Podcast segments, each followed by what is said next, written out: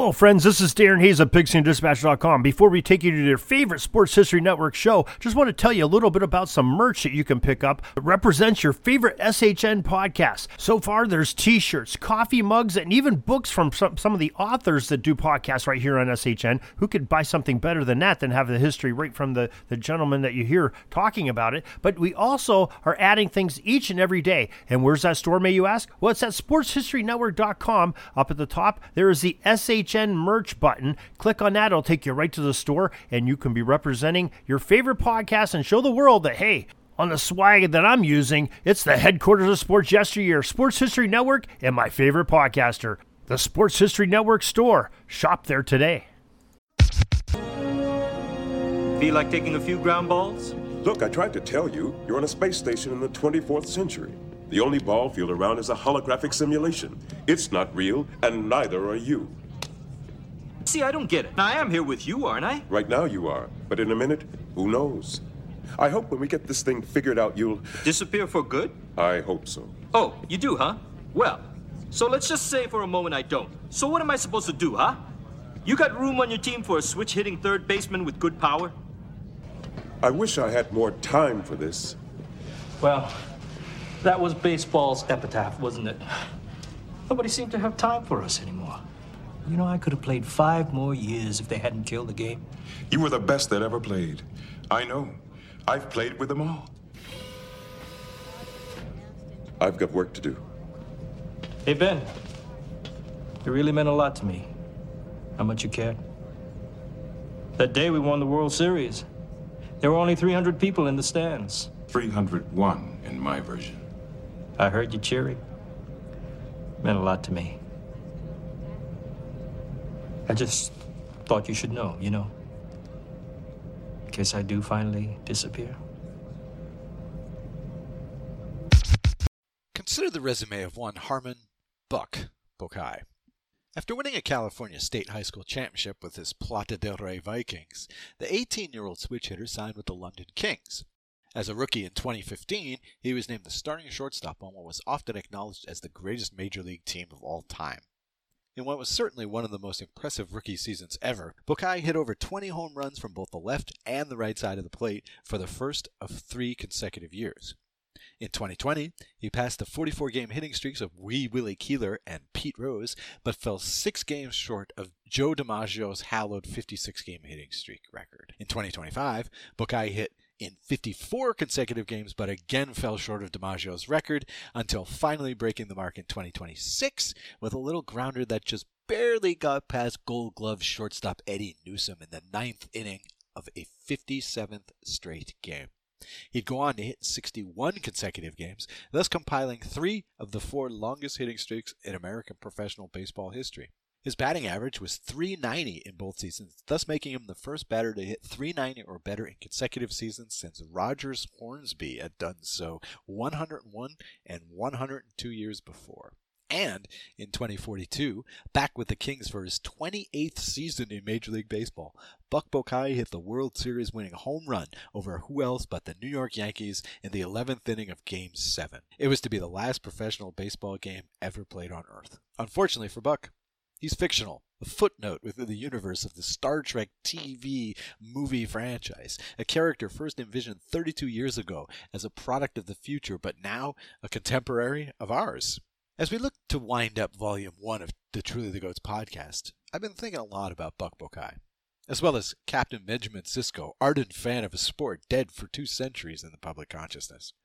Because over seven episodes of Truly the Goats, which took us to ancient Rome, 18th century Japan, and all over the early 20th century US, some truths have become clear. Sports have been played for millennia in any culture with citizens who enjoy any amount of leisure time or holidays. But highly organized professional level sports, especially team sports, are the exceptions in human history. And I can't help wondering if, after a century long golden age of world sports, that we're now heading into the wrong side of history.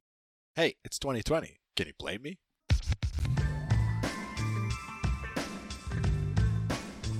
My name is Oz Davis, and this is Truly the Goats, sports history as told through its superstars.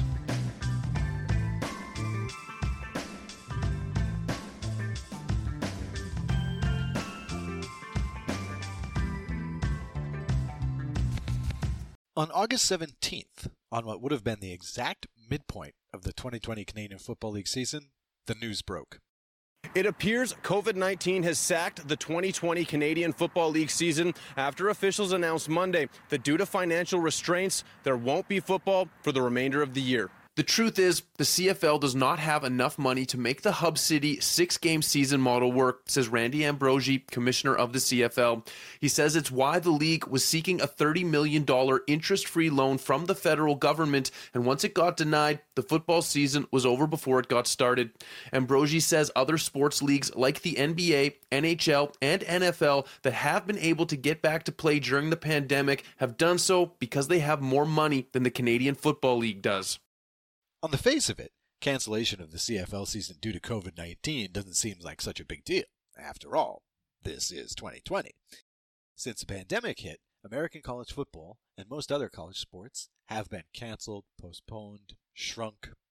Canada's National Lacrosse League ended its season without playoffs, as did the American Hockey League all levels of professional baseball except the major league have been canceled, and the MLB has reduced its season by over 60% while introducing several new rules to shorten games. Plus, both the UEFA European Football Championship and the Olympic Games have been pushed back to 2021. But while organizations like FIFA and the NBA may be too big internationally to fail, the CFL is certainly not. Unlike the NFL, its counterpart south of the border, the CFL depends on ticket sales as the primary part of its revenue. Additionally, revenue sharing has helped to cover losses incurred by the teams in the country's three biggest markets, Toronto, Montreal, and Vancouver, for the past three decades, but the deficit is becoming burdensome. Apparently, sports fans in Canada's bigger cities have gotten the same idea as have their American counterparts, namely, why attend a game? Why drive out to the stadium, possibly outside the city, as in Vancouver, pay for parking, pay for any assorted expenses, and drive home through traffic at 11 p.m. or so at night? Why not stay home, watch your big screen TV, and drink the beer of your choice from just a few feet away in the refrigerator?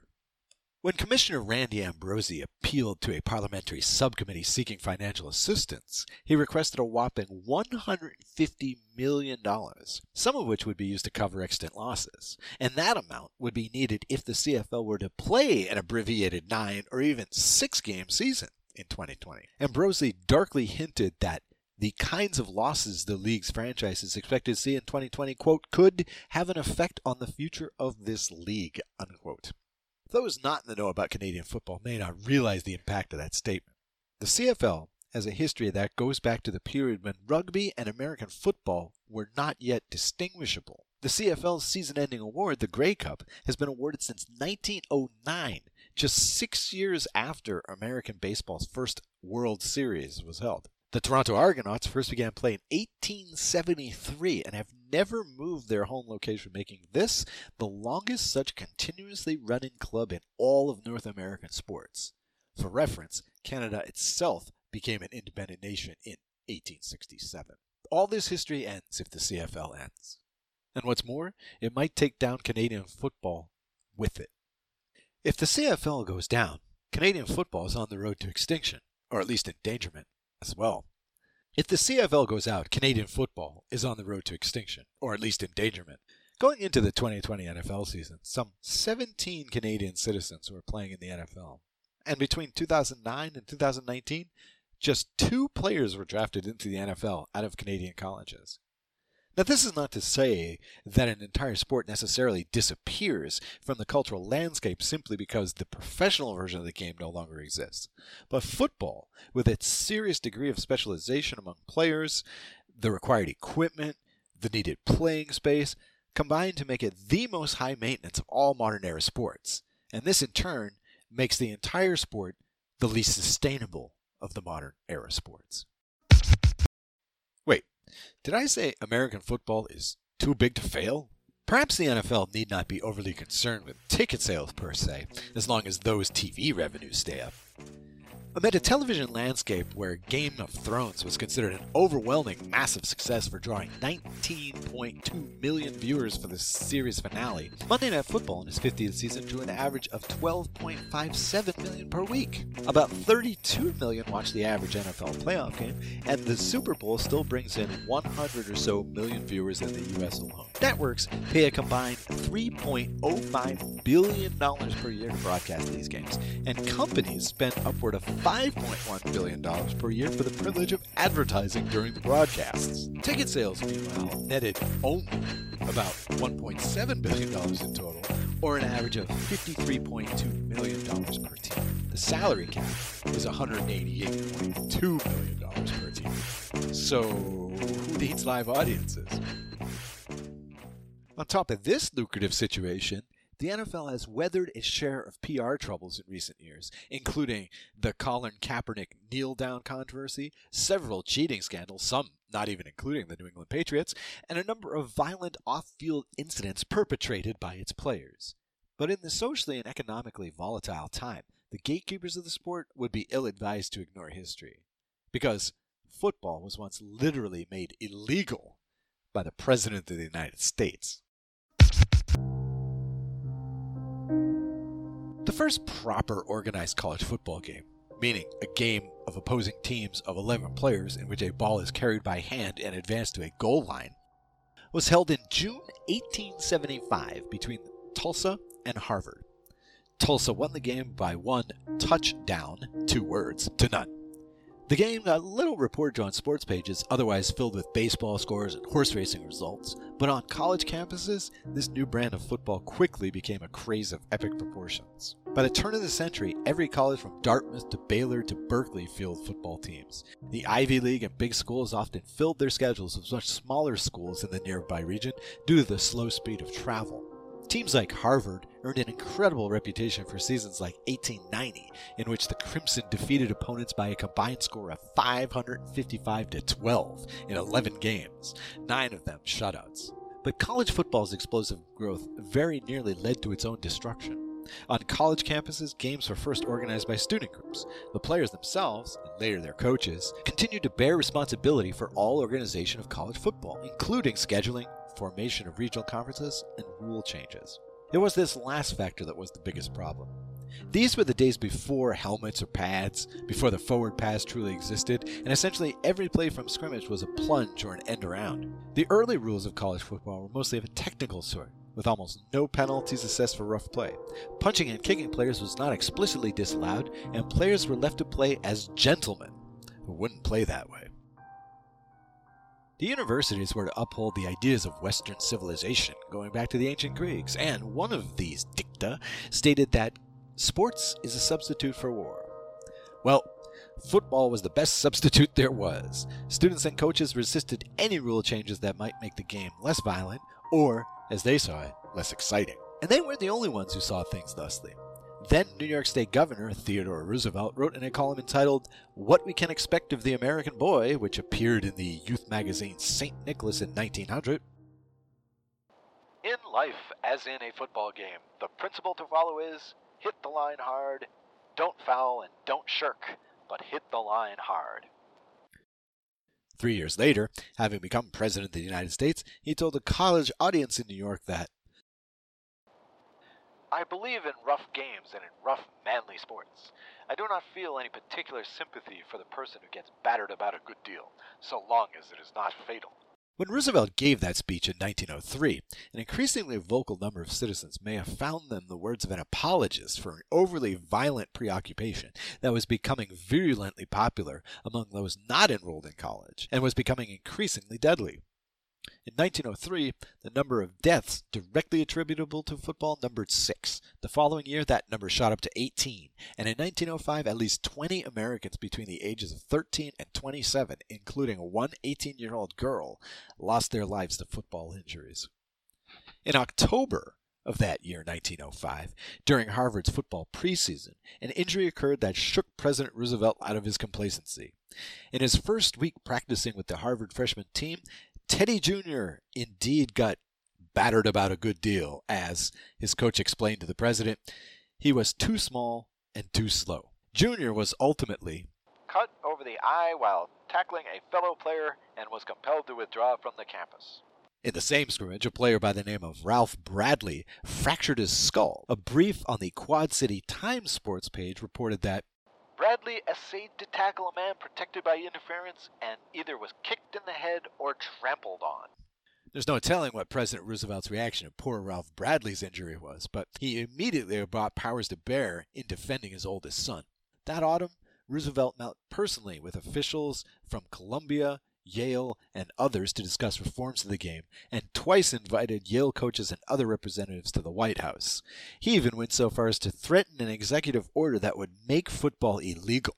By the end of the 1905 college football season, 23 schools had either switched from football to rugby or had banned all forms of gridiron football altogether. Among them University of Arizona, ASU, Baylor, Boston College, Cal, Cincinnati, Columbia, Dartmouth, Duke, Georgetown, Northwestern, Temple, and Wake Forest. On December 8th, New York University Chancellor Henry McCracken hosted a meeting with representatives of 13 Eastern colleges to discuss the problems of the game.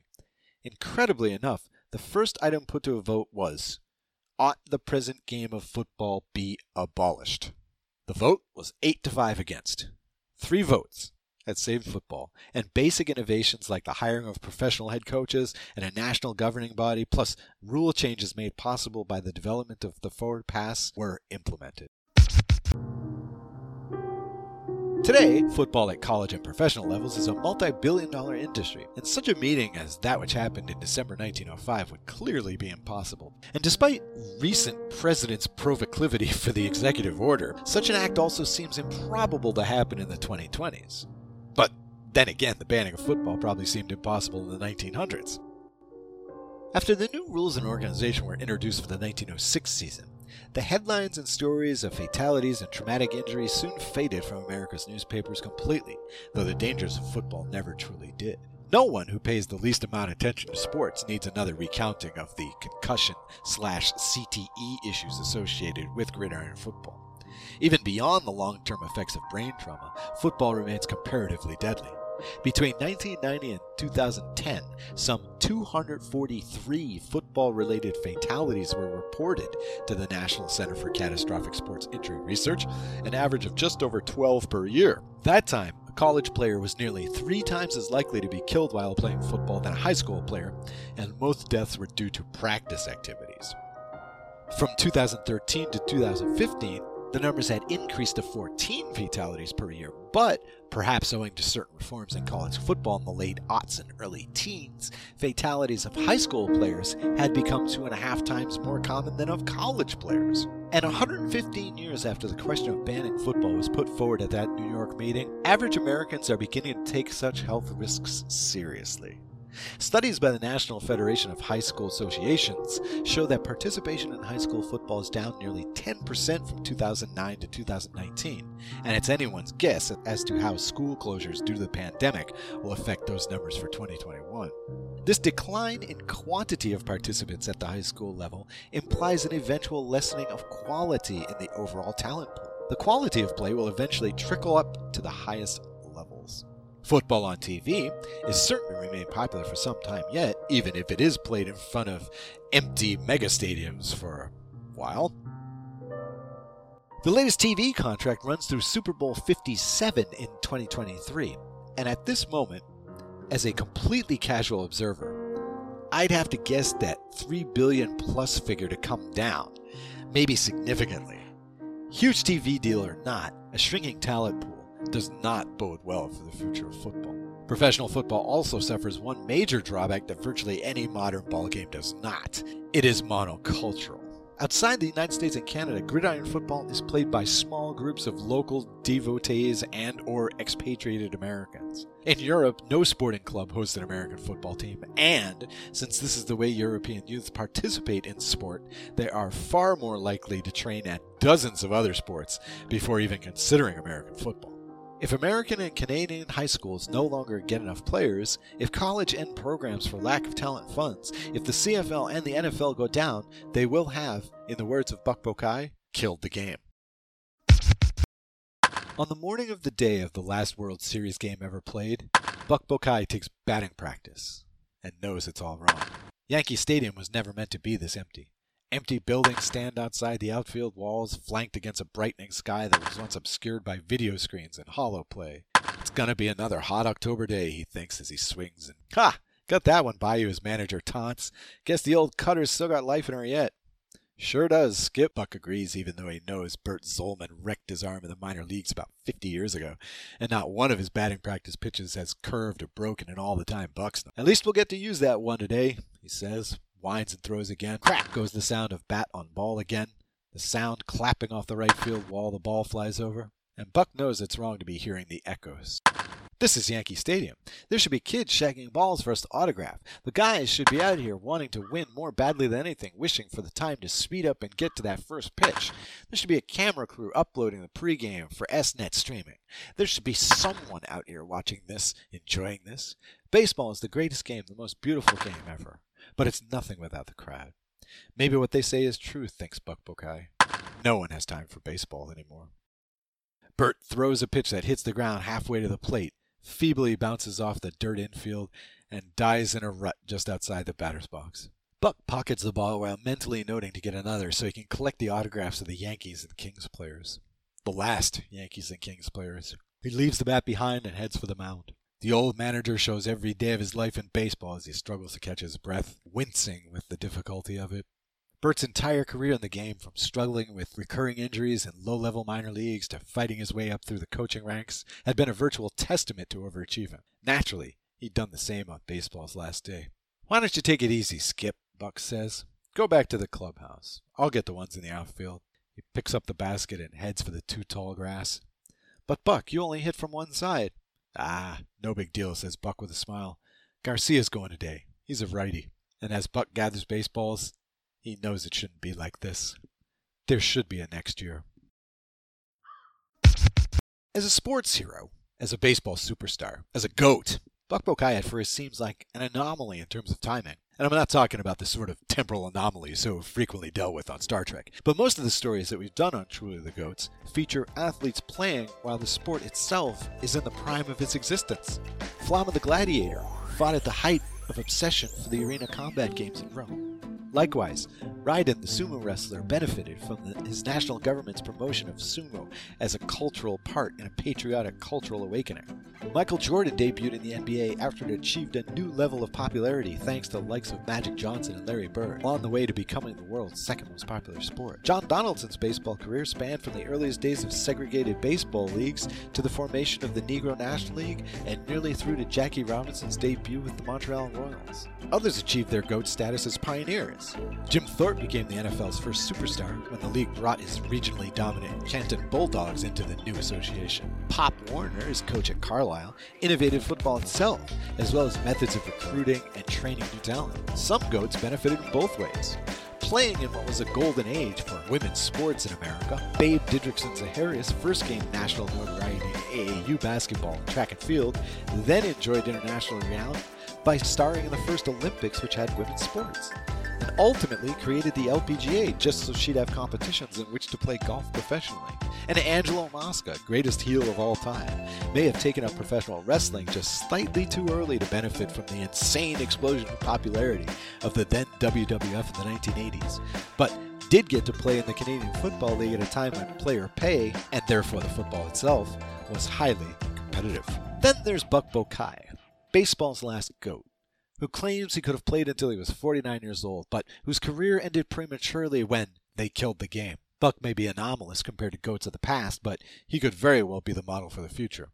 After all, sports and sporting events have died out before. Think of the gladiator games, chariot racing, the original Greek Olympics, jousting, and the Mesoamerican ball game. All but the last disappeared not by war or sudden universal disinterest, but rather by internal realities of finance and infrastructure. Our own time is unique in its incredible range of highly organized, highly structured sports available for the common person to spectate or participate in. But neither have organized sports ever been so dependent on such massive amounts of money and resources for their survival. Can you imagine one of the major American sports dying by, say, 2042, the final year of baseball in the Star Trek universe? I'll tell you who has imagined it George R. R. Martin, famed creator slash writer of the Game of Thrones franchise. In 1975, Martin wrote a story entitled The Last Super Bowl. I've been thinking about this story a lot in 2020. The last Super Bowl envisions the final game in the history of the NFL, namely Super Bowl 50, featuring the Green Bay Packers against the Hoboken Jets in Hoboken, New Jersey. A bit over 850 are in attendance for the final game, including a Boy Scout troop and a dozen sports writers watching this last game despite the steady, drizzling rain. The Packers were the favorites, and that was as it should be. It was somehow right and appropriate, and just that the Packers should be in the final game. They were still the Green Bay Packers, after all, the same now at the end as in the dim beginnings so many years ago. Teams of the great cities had come and gone, but the Packers stayed on, eternal, unchanging.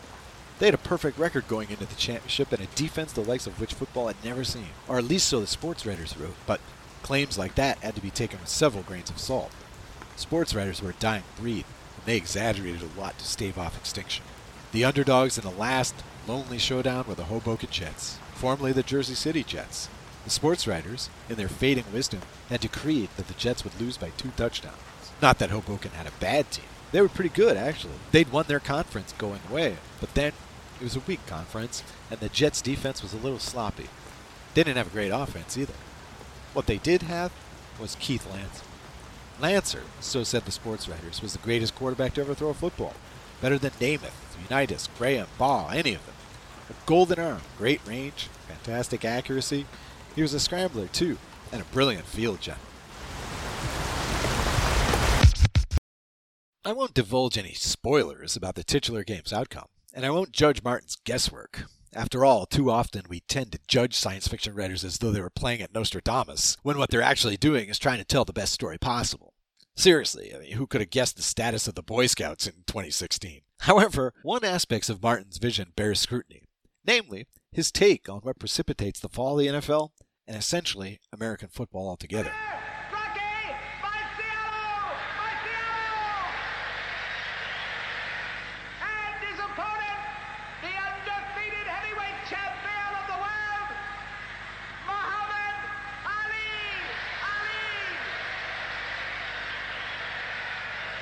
Now this all-time heavyweight championship fight ready to go. There's the bell. The Super Fight was a 1970 film production featuring Muhammad Ali and Rocky Marciano in a match between the only two undefeated heavyweight champions at that time. It was the first true attempt to visually simulate a contest of goats. The film's producer, Murry Woroner, had been an innovator in his use of computers to determine results in fictional sporting events. Three years earlier, he produced a series of shows for radio featuring a tournament of all time great heavyweights.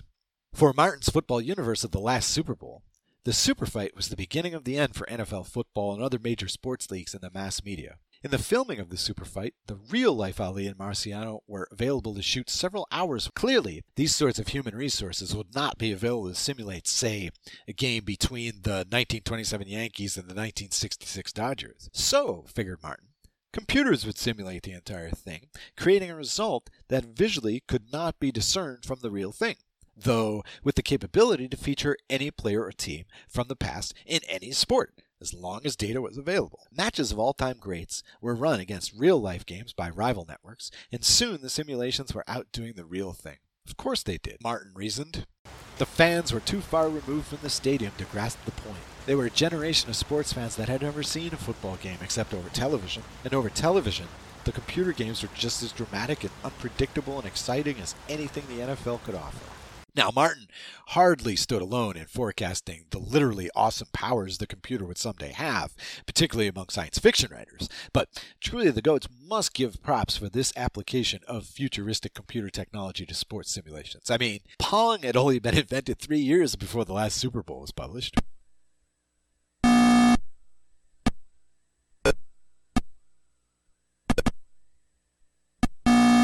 Today's computer technology is, of course, well capable of the millions upon millions of calculations required to calculate the results of all time matchups, as well as pixel perfect detail to represent those fictional games visually accurately. In taking a look at the last Super Bowl for Vice.com in 2016, writer Nihar Patel wrote that in the 40 years since writing it, Martin's bleak vision for football has in many ways come true, but in a surreal twist has had the opposite impact on the game. Later in that piece, Patel writes What Martin got right in the story was the role technology would ultimately play in supplanting the in person viewing experience. While fans obviously don't pack stadiums to watch hollow show simulations, we do draft fantasy players, build our own super teams, and enter virtual tournaments with massive amounts of prize money. We play Madden with virtual recreations of players and watch esports tournaments on ESPN, streamed on Twitch, or in actual stadiums like in South Korea. But there are several issues with the notions of simulations taking over for an actual sport. Firstly, as fantastic looking and responsive as games like NBA 2K, FIFA Football, and the market driving Madden football games are, they've still got quite a way to go before passing through the uncanny valley and becoming indistinguishable from reality, if in fact that's even desirable. Second, the high level, league branded games are usually not built with historical simulation in mind. Sure, every once in a while, a big name basketball game will allow players to unlock Larry Bird or Charles Barkley or whatever. But in general, sports games are all about reinforcing brand names of teams and players with multi million dollar contracts negotiated with player unions behind. The NFL, for example, doesn't want you to play with the 2007 New England Patriots, they want you to play with the current edition of the New England Patriots. Third, the Maddens and NBA 2Ks of the world are actually not very good simulators. Why? Because they're not meant for sim. They're meant for players to master badass moves on the controls and trash talk their opponent after burning them with the same play six times in a row. If playing to win, Madden is often best played unrealistically in real world football terms. Those games that seek to reproduce more realistic results, like out of the park baseball or draft day football, are low on graphics. Finally, as Patel contends, esports are getting more popular. They've been popular in Japan and Korea since the 1990s, and might even eclipse some major sports for their broadcasting supremacy. But the biggest esports competition in North America and elsewhere are rarely played with sports games. And when esports tournaments or leagues are played with a sports title, these are typically promotions of the league itself. During the COVID epidemic, We've gotten a couple examples of actual televised events of sim sports games. NASCAR and the NBA produced such shows and drew audiences of upward of 1 million live viewers on television alone. But these featured the actual athletes themselves competing. Short, the massive sports simulation game industry is completely dependent upon the sports events happening now. With fantasy sports, online sports betting, and the 365 day a year activity of most big leagues have resulted in the dominance of immediacy in importance to the sports fan. In this market, sports history has increasingly little place, and memory is reduced to the result of the last World Cup, World Series, Super Bowl, Simulations can never replace sports, for simulations without sports would have no context. And some sports maybe lie the seeds of their own socio-economic destruction without the need for outside competition from a whole new form of entertainment. For example, there's baseball. Buck Bokai puts baseball's extinction in 2042 down to Nobody seemed to have time for us anymore. But I'm not convinced this is a sufficient explanation. Maybe we'll have much less leisure time in the 30s and 40s. But in 2020, people have enough time to binge watch TV series longer than even a Red Sox Yankees game in August. There's time enough to devote an entire Saturday or Sunday to football. Fewer and fewer people watch Major League Baseball. In the late 80s and early 90s, over 30 million people watched the average World Series game, no matter the teams or the general public's expected outcome. In 1991, 50.3 million, or one out of every five Americans, watched Game 7 of the Minnesota Atlanta World Series. In 2019, just over 23 million, about 1 in 14 Americans, watched Game 7 of Washington Houston. And in August of 2020, ESPN executives exulted in a rise in viewership for its nationally telecast MLB games to 1.2 million per game. Come on, guys. The NASCAR dudes driving simulators did almost as well as that. Now, this is a small sample size to be sure, but the numbers are just another example of the undeniable overall graveyard spiral of a decrease in popularity and cultural cachet of baseball. This sort of decline may be seen among those who were once the backbone of Major League Baseball fandom.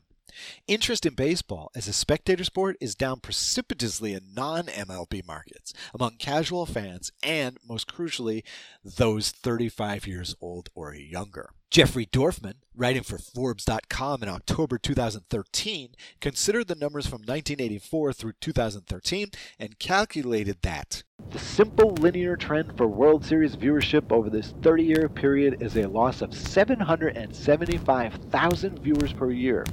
At this rate, nobody will be watching the World Series by 2030.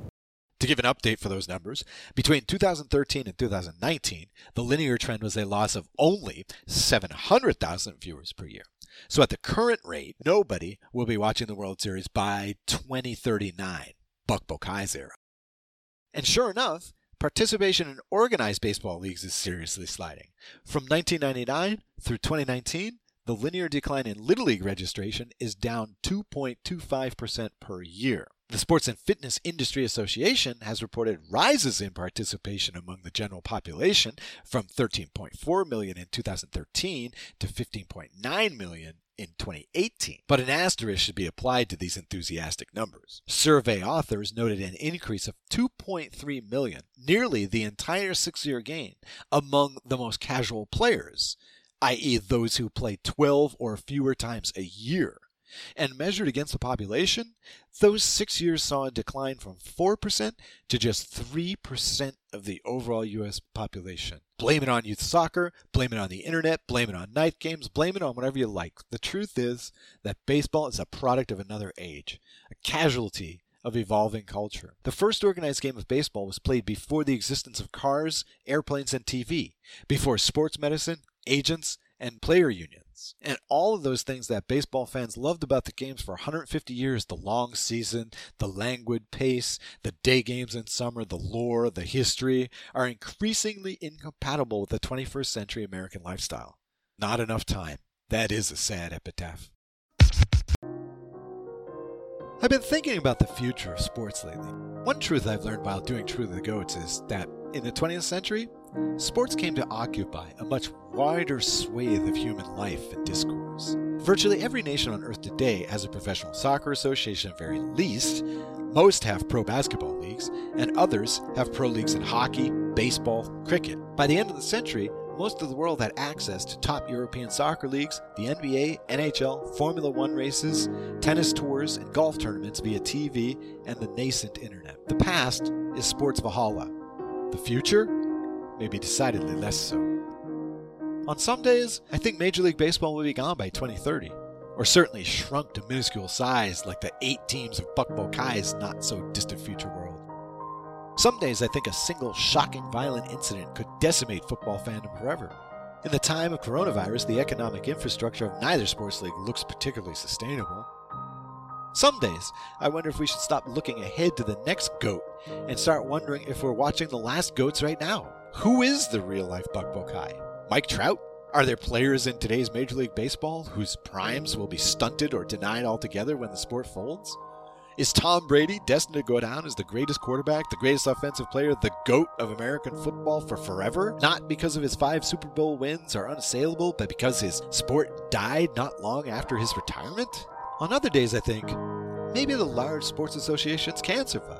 Europeans' top soccer leagues, as well as the NBA, seem primed to go on for quite some time yet, albeit presumably with a smaller budget for operating costs. Why couldn't even a sports league like the NFL, the MLB, more demanding of resources, time, money, and energy, go on fueled by tradition and history alone? The answer to that may depend on how much we care about tradition and history. Maybe some sports leagues have six years left to play. Maybe they'll go on for 150 more. In 2020, who knows what the future may bring? I'd therefore like to make a proposition to fans of any sport or sports. Let's appreciate our games so central in our society. Soak in the high level of artistry and skill that modern technology affords. Let's stop rushing to affix that greatest of all time level on everything and everyone and enjoy the mastery and the heroes of our games today the Serena Williamses, the LeBron Jameses, the Hakuhos. Let's appreciate the history of our great sports, the context in which today's GOATs participate, and let's appreciate what we have while we can before it all disappears.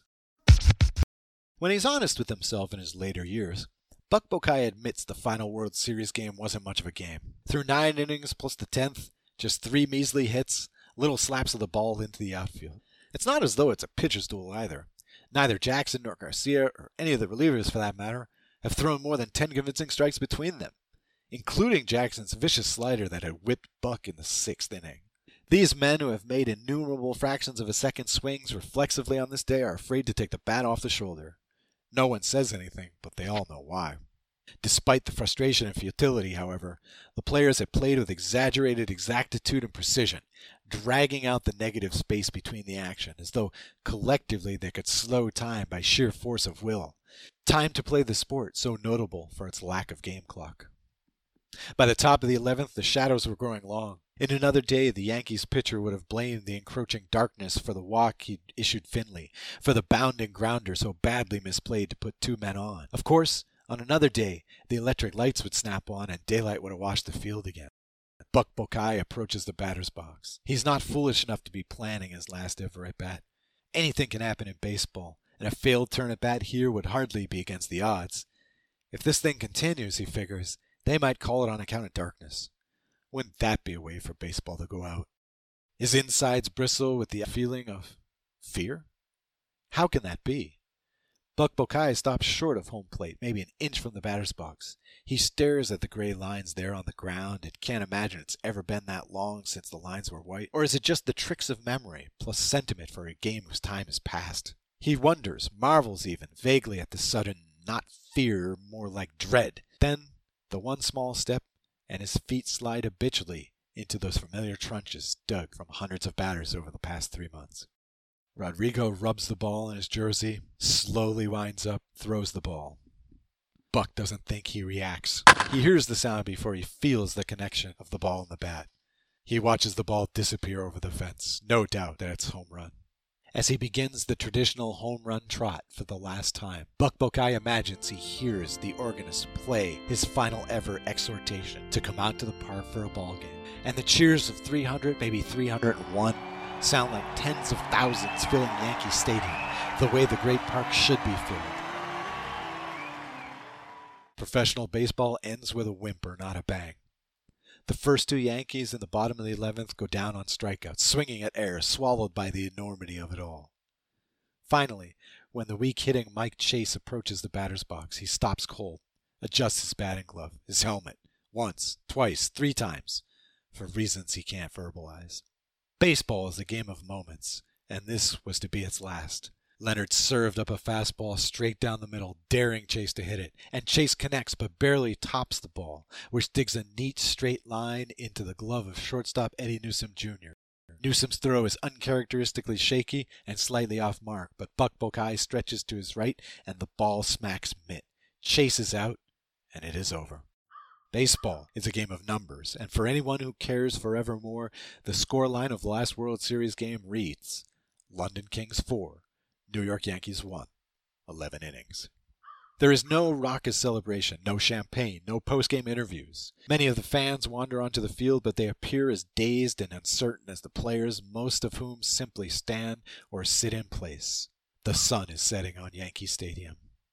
Buck Bokai, not knowing what else to do, goes to Mike Chase, still standing there behind first base, staring beyond that right field wall. He shakes the Yankee's hand. Good game, Mike Chase says. Yes, says Buck Bokai. It was. Computer. In program.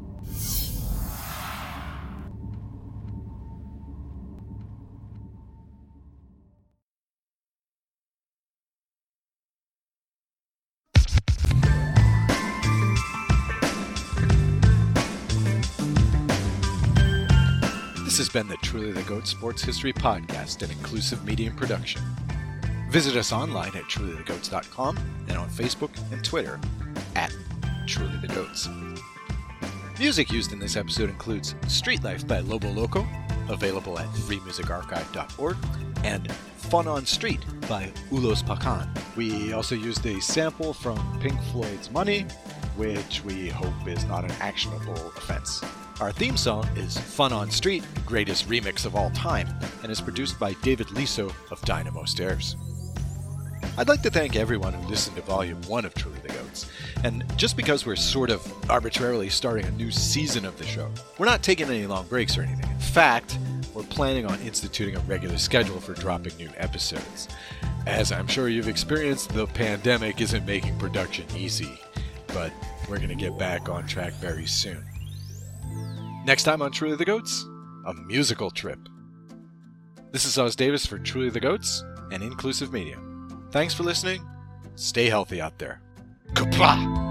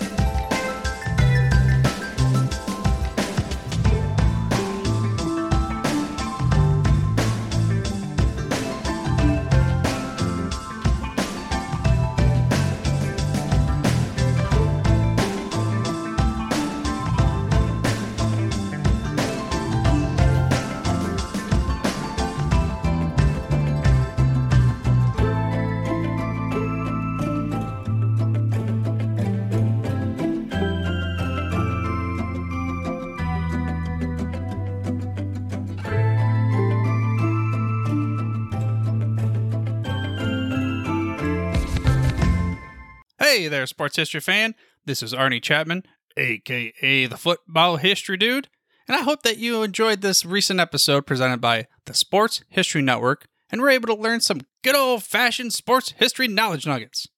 I started the Sports History Network back in 2020 with the mission to help podcasters find a community of like minded sports history nerds as well as helping aspiring podcasters to start their own shows. We have a little bit over 30 shows on the network right now covering all sorts of sports history. But as far as I'm concerned, we're just at the toothpick in the ocean moment, you know, that can't even figure it out because there's so much more coming. We wanted to create the ultimate headquarters for sports yesteryear, starting with Podcast Network and our website, but we're going to continue to move into other mediums as well. And here's the cool part because we want you to be part of our team. So if you're interested in starting your own podcast, or maybe being a guest on one of our shows, or who knows, maybe even write an article for us over on the website.